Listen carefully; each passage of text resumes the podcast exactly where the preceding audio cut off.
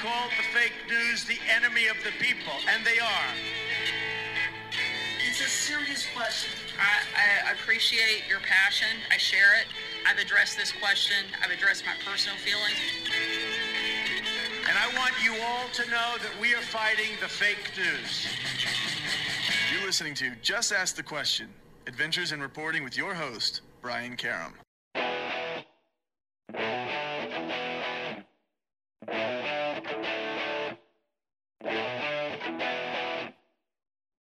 Hi, welcome back. It's Just Ask the Question. I am your host, Brian Karam. With me today is John Fugelsang, Sirius F XM uh, yeah, host, uh, Bon Vivant around town. And we're here to talk about something serious. No, it's not the Beatles, although I want to get you back for that, John. But uh, what we are talking about today is religion and politics, particularly Christianity and those Christians who claim that Donald Trump is the second coming of Jesus Christ or something close.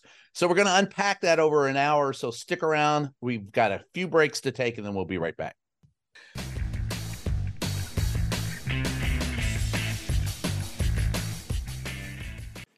In this modern age of misinformation and deceit, Just Ask the Questions newsletter cuts through the BS and gets to the truth. With Brian's in depth articles, columns, and exclusive content not released anywhere else. Get the scoop and stay in the know. Sign up for the Just Ask the Question newsletter now at substack.com slash JATQ podcast.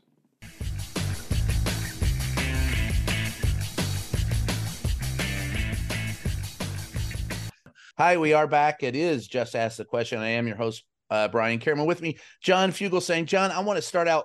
We're going to talk about Christianity and and politics.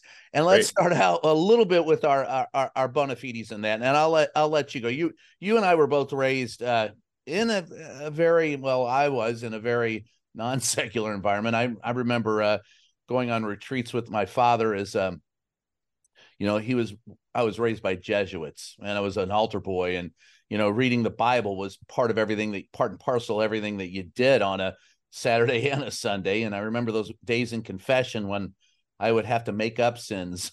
That was one of my sins was yeah. going into confession as a young kid to make the stuff up. So come on eight year old think of something. Yeah that's i i i made up my sins last week father. Good boy. So um you you you were raised in that environment as well yeah maybe maybe maybe a bit different um you know yeah. my my mother and father were both uh, in the religious life my mother was a, a nun from the south for uh, 16 years she um, went into the convent right out of high school they put her through uh, nursing school and then sent her to work first in brooklyn where she met the man who would become my dad. Uh, and then she went for several years to Africa to work with lepers, um, and then uh, Jungle Hospital in Malawi. And yeah. my father was a Franciscan brother during all this time. He was uh, teaching history to Catholic boys in Brooklyn and wore the ropes, the robes, and the rope belts, and looked like the Lost Jedi. And um, he uh, he he eventually, my mother was transferred back. My my uh, well, before my mother was ever sent to Africa, my dad was one of her patients in the hospital, Holy Family Hospital in Brooklyn. Wow. Uh, and uh, he had tuberculosis as a very young man and fell madly in love with his Southern accent nurse. Where was she from in the South? Virginia Beach. Oh, and she had that that twang. Oh yes, yeah. Oh, so um, they he knew he couldn't love her. He knew he couldn't tell her he loved her. They stayed pen pals for uh, for many years. And then eventually he he got her, and they raised us to be progressive, free thinking Catholics, which um, is why I have to do stand up because I can't afford the therapy. I actually and my my um that's how we all got into it. Who are you kidding? well, my upbringing was was uh, very conservative and very liberal at the same time. Mine too sort of why I understand all points of view and don't totally fit in anywhere. Um, you know, my my parents, we, we, were very Catholic, church every Sunday, every holy day, grace before meals, prayers, all that business. Not really into the confession uh, stuff, and my dad was all about like civil rights Catholicism. He was all about loving the Berrigan brothers, and you know, uh, I mean, my dad gave me my copy of uh, autobiography of Malcolm X. He had a collage portrait on his wall of Gandhi, Dr. King, and Dorothy Day. It wasn't a very good portrait. It looked like Michael Jordan, John Lennon, and Tandy, but uh, you know, those were when my, when I was when I was a little little kid, my dad pulled me out of bed late one night. My mother was working, and and I didn't understand why because he made me go to bed early, wouldn't let me stay up to watch Battlestar Galactica, but pulled me out of bed to drag me down the hall to his bedroom to see something on the news that was really late and it was Jimmy Carter signing the Camp David peace accord between Israel and Egypt. My dad couldn't believe an American Christian had helped bring peace to one corner of the Middle East. To him, this was everything that Christianity and America could and should be. And he just wanted his kid there to witness it. I was too young to appreciate it. I didn't. I, I knew who Jimmy Carter was. I didn't know who Menachem Begin or, or Anwar. So I'm, Moshe Dayan had an eye patch. That was pretty cool. Yeah, but that's on my father's face how important this was to him, and that was really the beginning of my spiritual education. I well, I will say that uh, not so different actually. I my uh, my father was supposed to go to seminary and spent uh, uh, two years in it and didn't become a priest. Um, uh, my mother was far from from that, but my grandfather uh, never a nun. My mom, but she we all went to Catholic school, very Catholic environment. You know, walking seven miles uphill each way to go to school every day with a potato in your hand. It was always thirty degrees below zero, even in the summer. Um, but uh, to, to, keep your hands warm, it was a potato. But um, I remember my it was my grandfather who was the one who gave me kind of the spiritual awakening, and for me, it wasn't. Um, it, it, it was i remember well i was a teenager during the peace accords but for me it was a little earlier it was uh it was bobby kennedy. And my uh my great my my grandfather my grandmother my father my mother myself i think there were a couple other of the kids went to indianapolis uh to hear um bobby speak. And wow. it was it and you remember that night was the night martin luther king was assassinated. Yeah. And i remember it was the only time I ever saw my grandparents in tears. And wow. it was uh, when he came out and said, I know a little bit about what this is like. And then he came out and quote, I always pronounce his name wrong, Austerlitz, but he came out and, and quoted a, a Greek philosopher and just at the drop of a hat. And, and, you know, we should make uh, better the ways of mankind. And, and it was that that brought me to, and then of course, six weeks later, I think it was, he was assassinated. And, That's right to me that was that was the beginning of an awakening for me. Um as and it was when i look at politics today and how far we how far from that we are it it it always brings something to me. And so that with that said as background and having a spent too many years as an altar boy myself i want to start i never i never was but my, my brother was uh, but I was I was my I was never an altar boy. My dad was a a, a, a uh, you know very very. Uh, I mean, he was a, a lecturer, uh, a lector in the church, and a Eucharistic yeah. minister. My uncle was a um, my godfather was a, a, deacon in the church, um, and wow. and yeah, and baptized his own kids. I mean, we had a lot of that. It was very. Yeah. I had a huge Brooklyn Catholic family and a huge Southern Catholic family yeah, that we were a huge Southern Catholic family in the Archdiocese of Louisville, Kentucky, which was a one of the largest archdioceses outside of D.C. and New York, and for a while was um, in the early 20th century it was like half of the country was was out of there, and wow. you know, yeah, all the South and all the Midwest, and you know, of course, broke it up with Chicago later. Who knows? But um, so anyway, I want to start out. That's the background. Today we talk a lot about um, being Christian and being a politician and how we are a Christian nation. And I I'm also a student of history a bit and this country correct me if I'm wrong, please enlighten us all. We were never formed as a Christian nation, were we? No, Brian. Uh, the founders of this nation, while many were believers themselves, would probably be called deists. In um, fact, that's what they called themselves, Adams, they I believe. In, they believed in something, but they didn't pretend to know absolutely what it was. See, the problem in America is not religion. Uh, the problem in the world's not religion. A lot of our atheist friends want to say it is. The oh, religion's responsible for all the rape and homophobia and violence and suppression. And, and, and no, the fundamentalist wings of every yes. religion are responsible for all the abuse of women and gay people and minorities. It, it, we'll never measure how much good has been done because of a fear of hell. We'll never know how many rapes and crimes and murders weren't committed. There's untold acts of charity and kindness and love and empathy and decency and not being a dick by religious people. So I'm I'm not anti-religion in, in the slightest. I am anti-fundamentalist. The fundamentalist wings of all the world's great religions are essentially one big evil religion. And they're yes. all the same. Like fundamentalist Muslims, Jews, Christians, they all believe the same thing. They they believe that um, that uh, uh, sex is bad unless it's for procreation, gay is bad, women second class citizens, violence is okay if my side does it, and other religions are allowed to exist, but I'm in the only one that matters. There's also a penchant for victimhood in all three wings. The fundamentalist wing, the overwhelming majority of moderate or liberal Christians and Jews and Muslims are getting along just fine right the hell now. It's the fundamentalists who keep on doing it. And it's because the opposite of faith isn't doubt the opposite of faith is certainty. And it's the certainty of the fundamentalists that let them commit all manner of atrocity because they know they get a pass because things are what they are. I, I, was told the founders were terrified of this kind of thinking back then, um, as was Jefferson of a moneyed aristocracy. But of yes. course, both mm-hmm. things took great hold, and the founders did not put in enough safeguards to protect us from corrosive fundamentalist religion or a moneyed aristocracy. Donald Trump really showed how you could have a moneyed aristocracy that appealed to the worst facets of religion because America's never been a Christian country. Never. No. If we were, we wouldn't have a death penalty.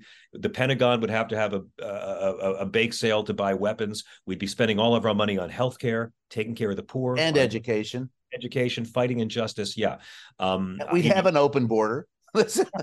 me, you're, it's either you're either there's really two groups when we say religion. There's the followers of Christianity. I'm sorry, there's the followers of Christ, and there's the Jesus unauthorized fan club. Yeah, and that what we have are a Jesus unauthorized fan unauthorized fan club where Jesus is a prop that I will wave around to brag about my virtue and then I will vote or legislate against everything the guy actually taught. Good for. You cannot be a right wing conservative and be a follower of Jesus. It doesn't exist. It's not possible. If you want to take the Bible at its strictest interpretation, wouldn't what you're speaking mm-hmm. of, all the different religions who preach the same hatred, that that to me, if you really read the Bible, that's the false prophecy. That's that's that if you believe in Satan and, and Jesus and Christ, that's the head of Satan, the many heads of the Hydra. Is it not? I mean, if you wanted to go that route. I mean, I mean, the ultimate, you know, I think irony, Brian, is the one religion that'll never let you down. yeah. You're looking for something to believe in. Irony is always wonderful. It's there if you look, you'll find it. It's truth. It's always amazing. Um, but the irony is that to be a true conservative Christian, you have to be a radical liberal because it was radical revolutionaries who began this splinter Jewish sect group. You know, um, I, I like to say that Jesus, and again, this is and this is for our atheist friends. You don't need to believe any of this is literal right. fact. I always say the Bible's got a lot of truth, hasn't necessarily got a lot of facts in it. So, yes. so when I talk about Jesus, I'm going by the book we've all agreed to the King James version, where King James had a bunch of dudes pick some stories he liked and leave other stories out and rewrite them all. That mangled game story virtual telephone tag is the thing we've all agreed to. Fake news, fake news. Radical nonviolent revolutionary, hangs out with lepers, hookers, criminals, never spoke English, not American, anti capitalism, anti wealth, anti public prayer, Matthew 6 5, never anti gay, anti death penalty, never, ever anti abortion, never calls poor people lazy, never fights for tax cuts for the wealthiest Nazarenes, never says torture's okay under some conditions, never asks a leper for a copay. And he's a long haired, brown skinned, that's in Revelation, homeless, Middle Eastern, anti slut shaming, unarmed, Palestinian liberal Jew And that's if you believe what's actually in the book.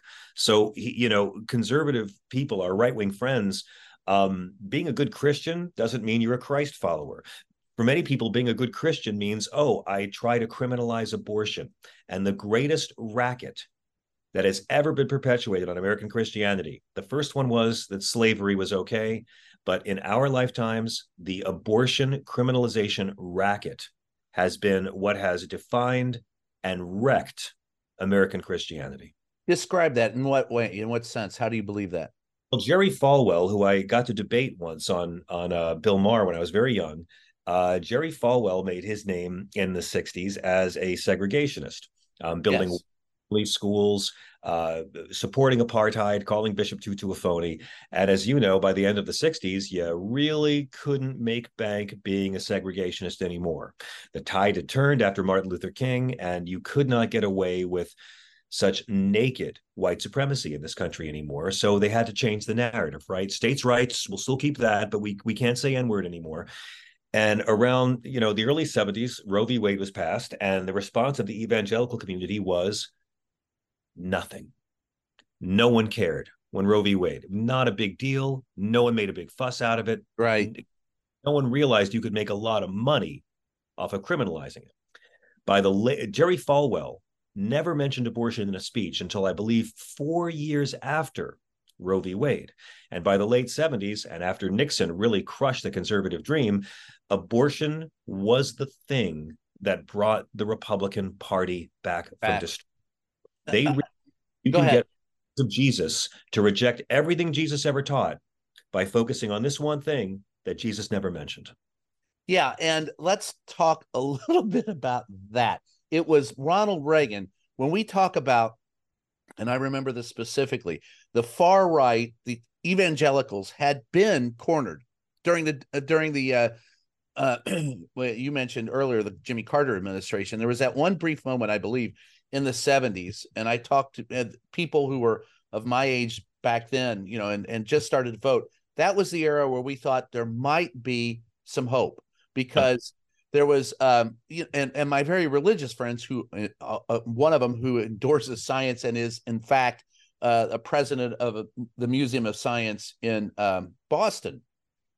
We talked about how in the 70s it was science and religion weren't op- weren't opposites. They no. were they didn't oppose each other. And I mean, televangelists for some people sure brian that that that you know the nonsense with evolution i mean there's always going to be some people who who get fixated on that but but i'm sorry go yeah. on no, no, and and at that point in time, there was this. You know, the evangelicals had been cornered. They had been. Eh, they were not in power. They had no voice. Ronald Reagan came in with that Southern strategy of his, and uh, this is. And by the way, I think Jerry Falwell was the mayor of Cincinnati at at uh, at one point in time during Jerry Springer. Yeah, Jerry. I'm sorry, Jerry Springer. That's the other guy. Falwell and Springer. But Springer had been kind of con artist, but go on. Yeah.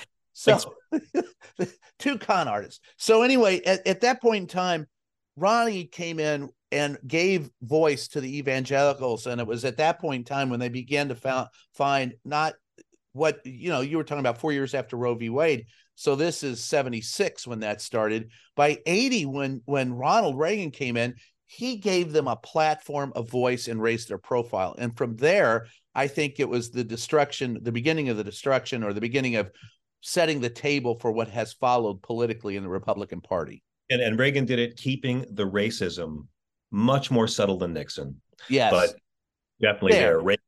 Reagan announced his campaign in the unlikely place of Philadelphia, Mississippi, where the three civil rights workers had been murdered. Uh, Ronald Reagan defended apartheid. Um, yes he would not uh, criticize apartheid. Ronald Reagan made a segregationist the first chief, uh, the chief justice of the Supreme Court. Rehnquist yes. was segregationist. Um, you can listen to Reagan on tape with Nixon calling the African UN delegation monkeys. Uh, he was always a racist, but he knew how to dress it up, and he knew how to appeal to Southern uh, folks and conservative folks who, let's be honest, 70s were really gross. You know, liberals have a way of enjoying that freedom and liberty that conservatives talk about. And then conservatives see these liberals enjoying the freedom and liberty, and it makes them very uptight. And at the end of the 70s, they were looking for a leader. And so that was when abortion began to be what Christianity is all about in this country, despite the fact, again, the Bible's not against it. Uh, it the Bible never bans it. Jesus' religion of Judaism does not ban abortion. In Exodus, God makes it clear if two men are fighting and strike a pregnant woman, if the woman dies, they pay with their life. But if the fetus dies, a fine is paid to the woman's husband because God considers a fetus to be property and does not have the same value in his eye as a woman. None of that matters.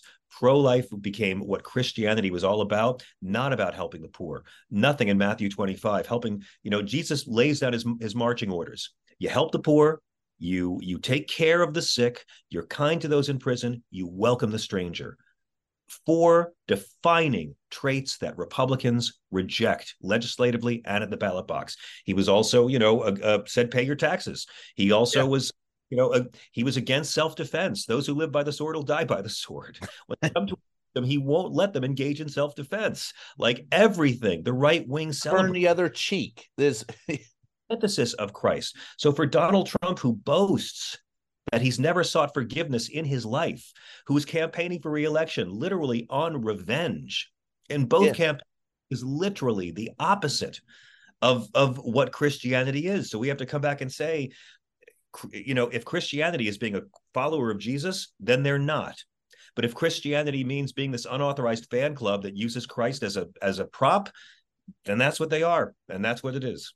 And let's go back to you. You you were talking about uh, Matthew, let's talk about Luke because I remember there was a, a a speech that Donald, not Donald Trump, that Ronald Reagan made at one point in time where he's talking about the Good Samaritan and yeah. how and and everything that he preached was absolutely the opposite of that particular parable.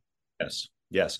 The brilliant thing about the, the Good Samaritan story is that at the time, um, Jesus chooses a Samaritan very deliberately because they were a despised foreigner. Okay. Yes.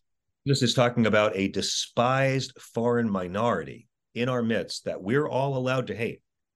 He, li- I mean, today it would be like saying, you know, the, the, the good illegal immigrant. I mean, someone that, you know, like whoever the culture tells you it's acceptable to hate.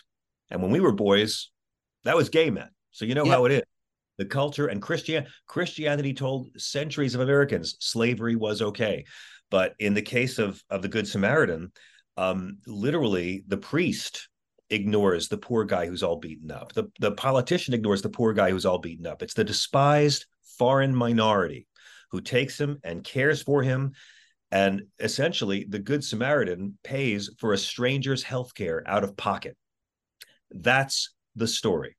Yeah. And that sort of thing that the entire right wing has been opposed to for in my I mean my whole life 30 years since Bill Clinton prayer against care anything to try to make it easier for us to take care of each other using the system of government. These fundamentalists forget Jesus never had democracy.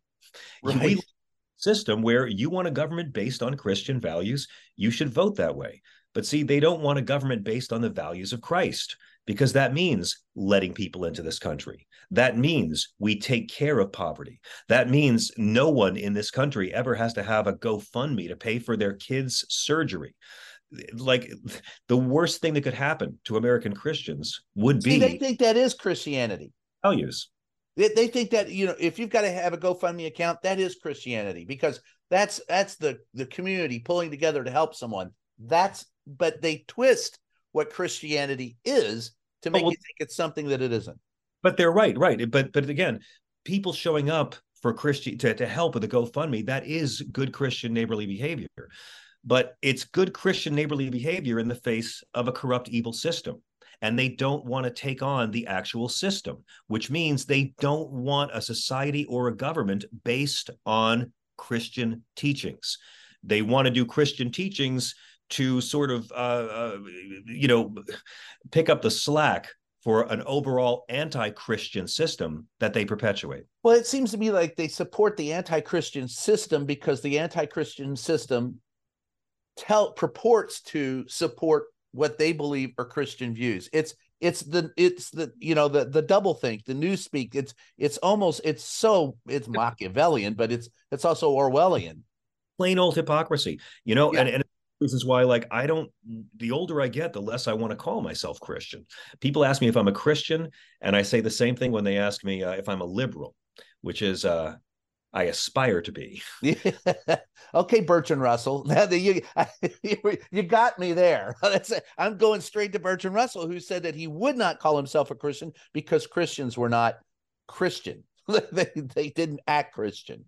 And I think what who said the only true Christian died on the cross was that Gore Vidal. I'm not yes, sure. Yes, I believe you're correct. Yeah, yeah. but so uh, that, that's the system. And so to this day, you have this eh, world where comb over Caligula can actually where we're the antithesis. I mean, the only thing Donald Trump has in common with Jesus, uh, they hung out a lot with hookers, and they both use ghostwriters and that's it. But you can actually see people voting literally for the opposite of Jesus. But we didn't get there overnight. We no. got centuries of Christians defending slavery, defending segregation, believing that uh, uh, criminalizing abortion has anything to do with the teachings of Jesus, believing that you know protesting evolution has any. My God, Brian, I was like a kid and I realized what the hell does believing in a talking snake have to do with the Gospels? What right. the hell does a talking snake have to do with anything Jesus came to talk about? It's spiritually irrelevant, but it's how they keep nice conservative people in a box for centuries. And Jesus is a liberation figure. He doesn't want you to be shackled. Jesus is conservative and liberal at the same time. The best parts of conservatism, the best parts of liberalism, but but he was always a radical. And, and let me just one he Jesus was killed because he was so damn liberal. He yeah. Old Testament law. He overturned the death penalty. He overturned Moses' law on divorce. He he's he he he loved Romans. He loved the people you were supposed to hate at the time. He he healed the Roman centurion's teenage gay boy lover. That whole story. Um, he reduced the Ten Commandments to two. You know, the conservative religious bosses of his day were furious. He challenged Old Testament law on Sabbath observance, on food purity. He was a real rock the boat kind of guy. He was not a conservative. The conservatives are the ones who had him knocked off. And the point of that story is that everyone killed him right? Yeah. The the soldiers and the government and the people who worshiped him on Sunday wanted him dead by Thursday. His friends sold him out. He dies horribly in this bloody, awful, humiliating, suffocating way. This, as Marcus Borg said, this naked, bleeding loser on a cross. And he comes back three days later and he forgives every single one of them. And, and that out for a party. That's what the faith is supposed to be about. And Trump is campaigning for reelection with a mugshot and the word revenge. And what, yeah, no shit. But going back to the the Samaritan, you know, every time I go over that parable and I read it, it it boils down to basically five words to me. Tell me. And who is my neighbor? And every time I have to sit there and and watch and listen as they go on their revenge tour saying, close the borders, which they can't do, and they've lied about numerous. They look, folks, they didn't build a thousand miles of wall. And if you've ever been down to the border, you realize that a wall is ineffective. There are things called ladders. But more importantly, there's, you know, I've been in the drug tunnels. You know, they've built under uh, Tijuana and Guadalajara. I mean, they built uh, almost like two lane roads. So uh, underneath that go from Mexico to the United States, walls are ineffective. Walls are ineffective. Doubles Shovels and ladders and boats are things. The majority of undocumented immigrants are people who overstayed their visas. You know, Brian, there's 50,000 Irish undocumented in this country right now. Ask a Republican, what's your plan to get rid of all the undocumented Irish? There well, they is, have none. They don't care. They don't care about illegal immigration like they don't really care about abortion, Brian. No, they don't. They, and they, to, to your point, not only do they not care about illegal immigration, they encourage it. Remember, in 1984, I think it was the Simpson Mazzoli Act that came in. You know, until the Simpson Mazzoli Act, it may have been illegal to cross, but those who hired them were not guilty of a crime. Then the Simpson Mazzoli Act came in, and that made those who hired illegal immigrants guilty of a crime. But how often has that been used? Rarely, because uh, we still need people. They want that labor to work as skilled labor, you know, in construction, uh, also on farms, picking, you know, picking the the the the uh, tomatoes and pineapples and everything nobody else wants to pick. All yep. of that, have they've never prosecuted it, so they don't really care about illegal immigration. Cared about it, they would start locking up the white people who dangle the hire them and do all the hiring. You can never build a wall that'll be big enough to hide America's giant help wanted sign that's yeah. at our and if any politician who's talking about keeping illegals out of our country, but they're not talking about taking down the help wanted sign, I don't care what party they're in, they're lying to you. And Democrats will never have the guts to say this. But the fact is, the only law about immigration or borders in the entire Bible is the commandment to welcome the stranger, and it appears in both the Old Testament and in the mm-hmm. Gospel. Yeah. God does not recognize, observe, or in any way give a shit about the invisible lines we have created in the ground to separate our tribes. God, as far as we know, cares dick about the make believe borders we've invented and does not love white Americans any more than he loves brown undocumented people from Central America. And this is the core of the GOP spiritual hypocrisy, along with abortion. And it's how they keep winning votes. Racism is how they uh, conservatives of both parties have always used racism to win votes. And you know, 20 years ago, Bry, it was all the Muslims. You know, yeah. now it's documented people and transgender children. Let's not forget them. Yeah. Jesus, the character in the book, again, whether you believe in him or not, uh, stands for the marginalized. Whoever's getting shit on is who Jesus stands up for. The prostitutes, the lepers, the poorest of the poor, the Samaritan, despised foreign minority, the tax collectors, even the Roman centurion. Whoever's being hated is who Jesus stands for. Take a look at modern American Christianity. It's all about shitting on the marginalized. Transgender children, transgender soldiers, Uh, undocumented workers who come over here and risk their lives to do backbreaking labor. I mean, whoever's on the bottom of the rung here is who Christians have been socialized to abuse. Whatsoever you do to the least of my brothers, that you do unto me. 25. That's it, man. Yeah, that's on that thought, we're going to take a short break, and when we come back, we'll have a, a lot more. So stick around.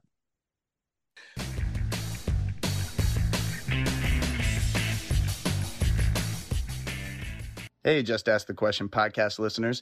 If you've got a second, head on over to Twitter and follow our official page, JATQ Podcast. That's JATQ Podcast.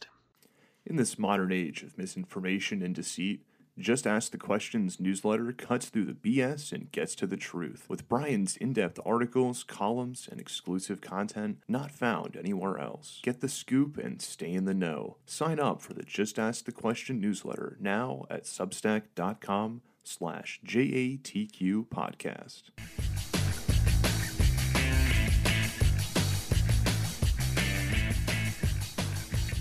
Hi, we're back. It's Just Ask the Question. I am your host, Brian Karem. With us uh, well, comedian Bon Vivant About Town and a host of his own Sirius XM show, uh, John Fugelsang. And John, we were talking a little bit in the break uh, before we got into the break about the Bible and and the wonderful far right. The other one that I love that they talk about, if you watch the the the debates, and this goes back to the Bible as well. When you, I watch the the Republican debates, and they talk about the the the satanic use of drugs and how they're going to bomb drug dealers in uh, Mexico.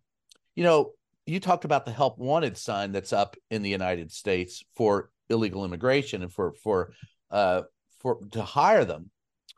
Well, what about the the drugs we want? I mean, the demand. You're never going to end a drug problem by killing the supply. You're only going to make the drugs more expensive because of the huge demand of drugs in the United States. You know, I I got to do um stand up for the troops in uh, El Salvador and Honduras a little while back. Um, you might be surprised that we have military bases in El Salvador and Honduras in this century. We do, uh, and it's for the drug war.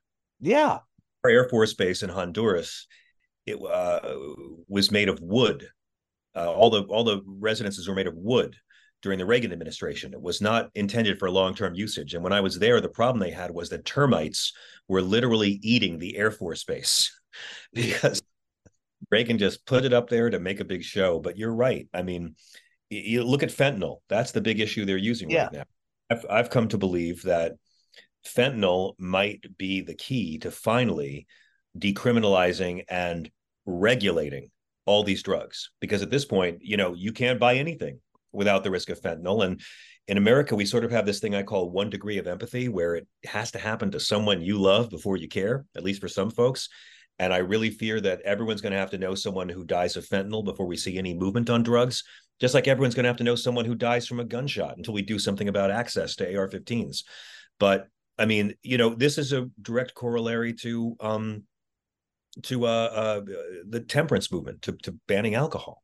It, it, that's the ancestor. Which was also based in Christianity, remember? Yeah, but you know what? I read the Bible, and when you actually read it, Jesus uh, is the leading cause of alcohol at parties. yeah, turning water into wine. I want him at my party. Are you kidding me? alcohol at parties was Jesus. So the Christian now, obviously, alcoholism is terrible and impacts a lot of us. And if we had a grown up nation, we can talk about it as a disease, not as a sin. Jesus didn't come for the to, to condemn sinners. Jesus came to love the sinners and to help the sinners. The people Jesus condemns the most consistently are hypocrites. Yeah. Which we have plenty of those. I mean, well, I, watch, I watch the TV news, Brian, and I see all these drug busts where they go after poor people for having mood altering drugs. And then comes the commercial breaks, and I see ads for all the legal, taxable mood altering. Yeah. And that's our prison industrial complex. Well, I remember standing. I, I, can't tell you the number of times I worked. You know, when I was with America's Most Wanted, and well, when I was a television reporter, and we go on these drug busts. I, I remember, you know, one time they busted like this fifty acre field of of pot, and they're burning it, yeah. and they're all standing downwind, and then they while they smoke cigarettes and drink some Kentucky bourbon. And then they want to go have a bite to eat afterwards because they got the munchies from inhaling the, the weed. Yeah, it's all about hypocrisy. But that's throw brown kids in jail for weed because it's bad for public health and then you'll take your kids to McDonald's later on George Washington grew hemp at Mount Vernon I've seen his diaries Thomas Jefferson grew it uh, and they made money from it money from it. Yes it's like and again it's it's it's not about the sin it's about the hypocrisy consistently. Look at modern fundamentalists. You know we're all fuck ups i mean i mean tom petty said if there is a god then he knows you didn't mean it and he knows you fucked up that but fundamentalist religion again christianity whatever it's all about sin sin sin sin condemnation condemnation.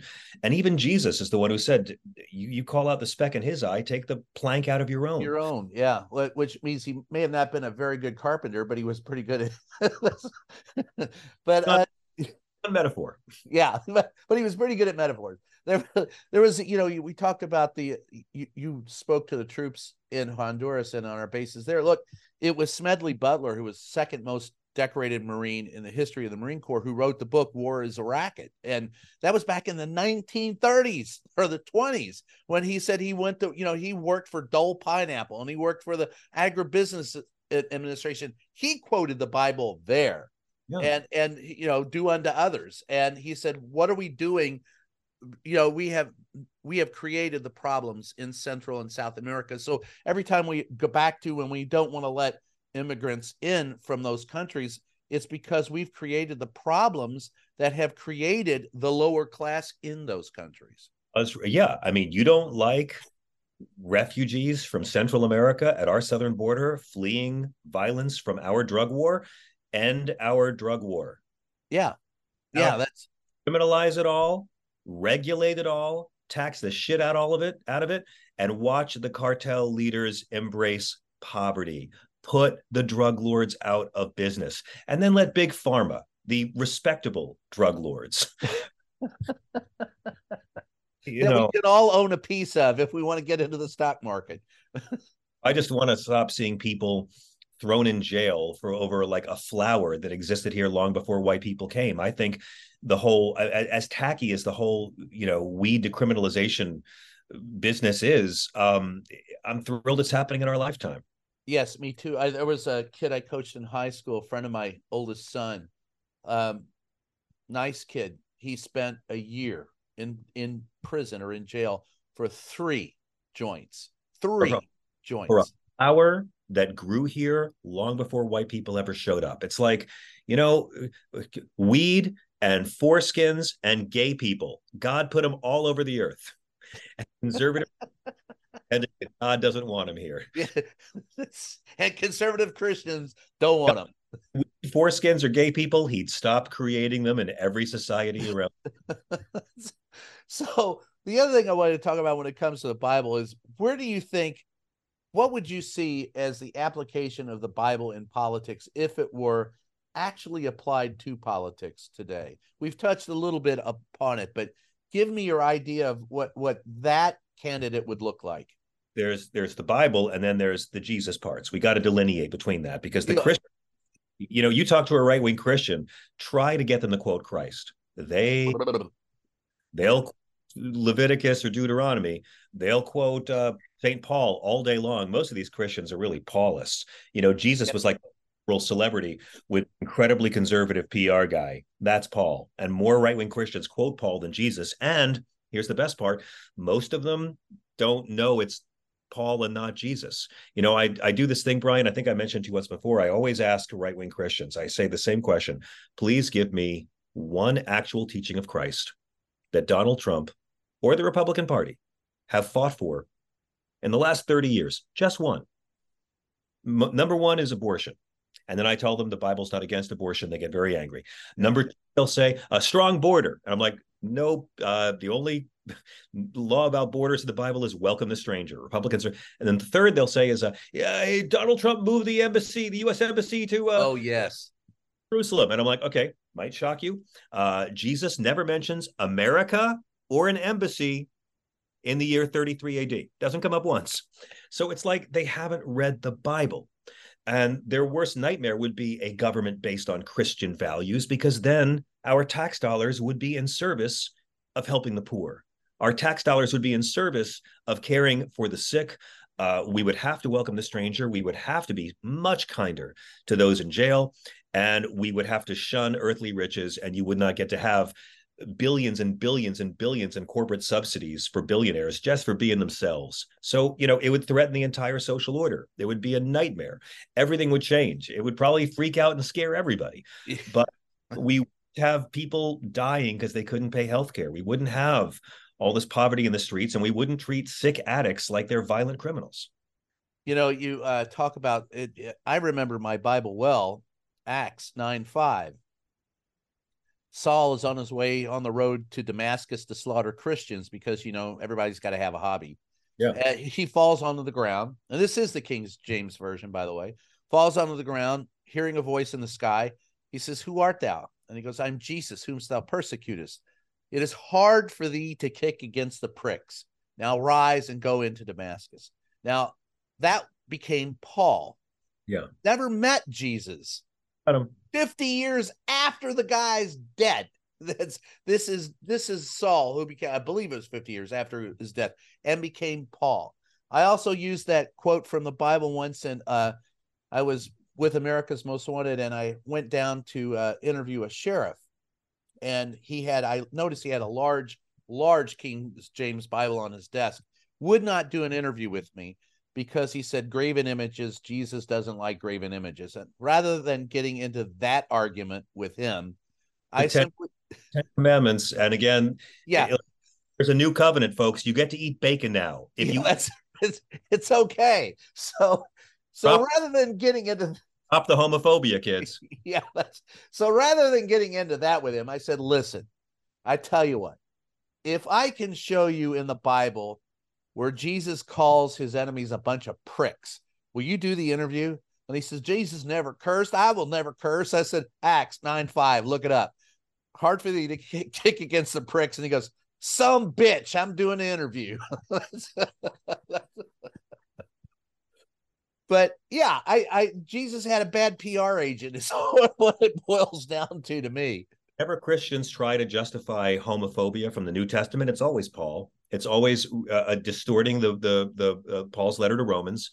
Yep. Um, and that's what they always try to use. I mean, they are so they're such true romantics, Brian. They have to hang on to the belief that Jesus hates the same marginalized minorities that they hate, and so they will ne- and and they'll do it. They'll quote Romans all day, and they don't know it's Paul because they haven't actually read it.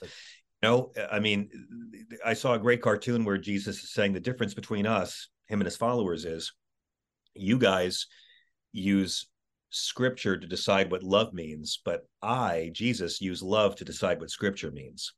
And that's Ooh. the delineation of it all. They're looking for an excuse to be cruel to marginalize people. They're looking to gay people, trans people, undocumented people, you know, Muslims. You know, Muslims had a good run as being the yeah. hot minority in this country, uh, and and it's weakness and it's anti-Christianity.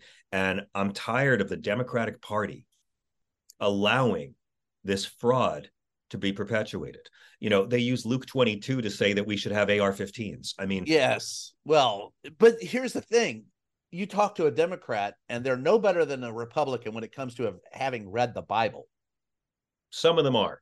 Some of them I, are. I, I, well, I'll all right. The caveat: I will say some of them have. Yes. Hey, most of them are because most the Democrats are the party. Generally speaking, this is very vulgar, but in platform and principle, the Democratic Party is light years closer to the teachings of oh, Jesus. Now, I say this, and the whole room cracks up all the time, but light years closer. I'm not saying Democrats are anywhere near Jesus, but they are not the direct opposite of his teachings, which the Republican Party is. Well, the Democrats they- are shitty Christians. The Republicans are anti-Christians and all of progress everything we've seen in our in our the last what 50 60 years of any kind of social progress it's come from the left and it's been christian teachings whether it's you know civil rights whether it's women's rights whether it's lgbtq rights it's all this love and compassion and empathy that christ preached in a society based on liberty and freedom and it's right-wing christians who have consistently been devoted to restricting rights being meaner to marginalized groups and and um, making the rich a lot richer. I got nothing against well-intentioned conservatives who really care about fetuses. Okay, I get it. You believe it's a life. You believe that it's your duty to protect this life. But I say this: What if um, someone's dying of uh, they need a kidney and you're the only donor match? Does the government have a right to take your kidney and give it to that person? It's yeah. the same do, do they have a right to take away your body autonomy to save an innocent life? Well, they'll use the same argument, but people, John, they'll use the same argument used by those who support, you know, abortion. They'll use the same argument to to say that they don't need to take a vaccine. The government right. can't. The yeah. government has no right to legislate whether or not I take. Uh, well, yeah, you're right, but you don't see where that stretches where where that encompasses abortion as well. But I'll push back just a bit on I think you are right about no, I'm sorry, John Kenneth Galbraith, 1967. The modern conservative is engaged in one of mankind's oldest pursuits, trying to make selfishness appear virtuous. Yes. Yeah. And that's and the mask and the COVID, all that stuff. I'm sorry. Go ahead. No, please. no, no. That's. I'll just push back a little bit. I think you're right that the Democrats are closer to. They're not in any way. I agree with you. Not anyway. They're bad Christians as opposed to Republicans who are not Christian. But I think, yeah, are anti-Christian. That, but I think the Democrats, by and large, find their compassion based on the Constitution that they are trying to keep. That I don't think it's based. I don't think it's Bible based. I, I think it's Constitution based. Individually, it's what the founders intended. Yes you're not actually going to have any kind of religious dogma as policy but what is in your heart will guide you as a policymaker that's what the founders intended from the beginning as deists not setting up a christian nation at all so and yeah I agree on this. Yeah, and in that respect, I would say they are closer to being Christian than the anti-Christian Republicans. And I, I, and again, I'm not talking about how often they go to church. I'm saying what are the policies they fight for that line up more with the teachings of the Nazarene this religion is named after. And Republicans, there is no contest. There is nothing. It will help you and your and your viewers see when you just respectfully ask these questions. Eh, you know, when you're debating your right-wing fundamentalist, what's the teaching of Jesus this party has fought for in 35, 40 years? And and you'll see how much they don't know the Bible. Yeah, or have yeah, have, God, you know, I had to read the damn thing. I I had to get past the begats. That was you know. they used the story of Noah to justify slavery for hundreds and hundreds of years. The children of Ham. Ham was Noah's kid who saw Noah got drunk and passed out naked, and his son came in and saw his dad's dick, and his son had dark skin. So that's why slavery is a curse the, the children of Ham. It's there. It was used. Uh, it's there. by the way, it's no different, or it's it's it's in the same ballpark at least of saying, well, women have to have uh, monthly menstruation, painful childbirth, and shitty wages for doing the same work as a man because Eve listened to a snake once. It's lunacy. They try to find any kind of justification to make cruelty to someone else appear virtuous because I didn't make the rules. It's just how it is, and yeah. it, it's how fa- I mean, fascists need this kind of religion to thrive. Putin's using it now. Oh I'm, yeah, well, it, isn't that all basically that's that's also in the Bible? You know that that that basically Satan can twist the words of the Bible to his own use. Yeah. So Thanks. we're, we're going to take a short break. When we'll come back, we'll have a few final thoughts. Stick around.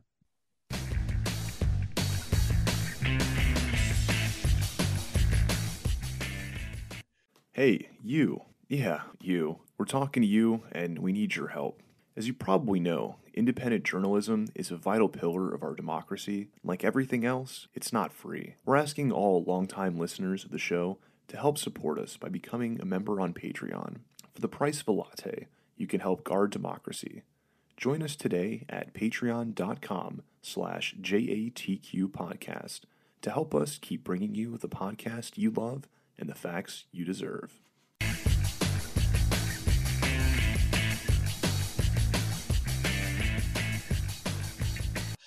Hi, we're back. It's just ask the question. I'm your host Brian Karem. With me again is John Fugelsang, and John, we, we like to yeah, peace and love to everybody. We like to wrap it up with uh, I, you know, what's your favorite passage from the Bible?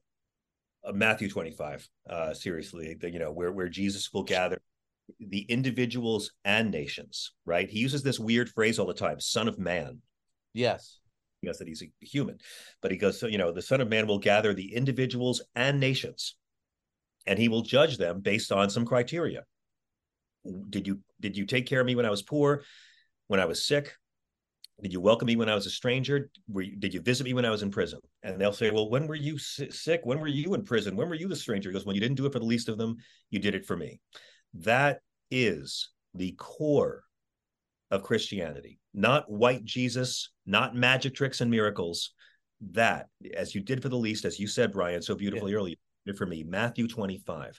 That is important because it's not just Jesus telling people they have to do these things, it's Jesus telling nations that they will be judged. Because the number one argument you'll get from right wing Christians, Brian, look, I do these things. Jesus said to do these things, but he didn't tell the government to do it. Didn't tell the government to pick my pocket and take my taxes and force me to help the poor. He told me to help the poor, and I donated my church. Blah blah blah blah. But no, no, shut the fuck up.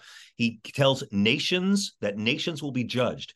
Even Pope Benedict said this. Pope Benedict said every country has a responsibility to pay for the health care of its poorest members, regardless of their ability to pay the nation will be judged by how they treat the least of us. And that means when you have a system of democracy, you get to vote for what Jesus would have wanted. And this country could ironically be saved if we could convince the Christians to vote for the stuff Christ says. Oh, I love that. Uh, uh, that's my favorite too. That and I I do love the Sermon on the Mount and the Beatitudes. Yeah, me too. Me so too. That's Matthew, where Jesus death penalty, by the way. Pardon? That's where Jesus first overturns the death penalty. Yes, exactly. I, I that was his coming out party. I would love to have been there just to to listen to that and I know Monty Python did a great scene on it, but that's I would have loved to have been there for that. And Matthew 25, those are my two. I'll take those away. And and of course, my favorite uh, at the end of of you know the Bible, Acts 9 5. I I just like the idea of kicking against pricks. That's just that's just that that makes my day every day. But okay. we can't get out of one last thing, can't get out of a conversation with John without asking you the the other uh, you know we've talked about Matthew, Mark, Luke, and John. We've talked about the New Testament. What about the uh, John, Paul, George, and Ringo? we can't get out of a conversation without talking about the Beatles. So you're uh, it, on this day. If you're going to put on a Beatles song right now, what would it be? Well, this day I would put on Dolly Parton's just released. Oh, great because McCartney's on it playing piano and singing with her, and Ringo plays drums. And it's uh, I think it's the first time uh, Paul and Ringo have reunited to play on someone else doing a Beatles song, so that's worth hearing. Um, I'm also very excited for the release of uh, Now and Then, the final Beatles song back in the early '90s, as you know, when Jeff Lynne got together for the anthology series, Yoko gave Paul three uh, three tracks John had done on his famous piano demo bootleg. Um, and Jeff and George and Ringo and Paul worked on it, and they released "Free as a Bird" on Anthology One, "Real Love" on Anthology Two. The song for Anthology 3 never came out because George Harrison wouldn't do it. He said John's vocal sounded like crap. They tried and tried. They recorded. George laid down guitar parts, but George Harrison was the vote that said, no, we can't. And so we never heard it. Now, Peter Jackson has used the same AI technology they used to clean up the video in uh, uh, Get Back to clean up John's vocal. It's not AI, it's John's vocal and John's piano and they still had George's guitar parts from 1994. So they've announced they have completed the song using technology, and they will release the final Beatles song, um, I believe, later this fall. So that's that's just and and if, if you we need an old one, then I, I would say the most underrated Beatles song is uh, George's "It's All Too Much." So that there's my three. Oh, dude, it's all too much with the guitar feedback at the at the beginning. Most underrated Beatles song. If it had come out a few months later on Pepper, a few months earlier on Pepper instead of the Yellow Submarine soundtrack, it would be considered a classic to this day. If oh, been- I, I, it it remains my favorite George rocker, and of course, something I love something, but Hey Bulldog, but they. I, that was underrated for many years, and then there were others that started to do it. I think the I can't remember who. Uh, David Grohl did it for a, I, I think, yeah when when they they we, yeah we we had a promotion on Sirius XM where uh, we were playing that like every hour at one point. Uh, they they asked us to play Hey Bulldog every hour, so it was a pleasure to do it because it's a dynamite song, and it's also a great film. It's my son's favorite movie, and um, it's incredibly witty, and uh, it's probably a movie that deserves a sequel. I'd love to see a decent sequel to Yellow Submarine if they could. well, it, my uh, I have a four year old grandson who I introduced to the Beatles. His favorite songs are uh, he loves. Um, here Comes the Sun. And then he calls uh get uh, no, he calls Come Together the car song because there's a video with you know the cartoon video with it with him in cars. So that's his second one. And then Hey Bulldog because he loves the barking. So those are his three songs. And I introduced him to it's uh all too much. He's starting to pick that one up, but that's my favorite of of a rocker. So I'll go with those two. Good taste, Brian. Thank you. As always, John, it's always a pleasure having you, man. I appreciate it. Plug where you want to, where we can find you. We're on Sirius XM five nights a week, Monday through Friday, from uh, 6 to 9 p.m. on the Pacific Coast, 9 to midnight on the East Coast. If you don't have Sirius XM, we do a free podcast every day of the Best of Last Night's Show, the John Fugelsang podcast on Apple and Google and Stitcher, wherever you get them wherever fine products are sold. and this is uh, Just Ask the Question. I am your host, Brian Karem. The name of the book is Free the Press, and you can catch me every Thursday in Salon and wherever fine products are sold again. So thanks a lot for joining us. We'll catch you next time.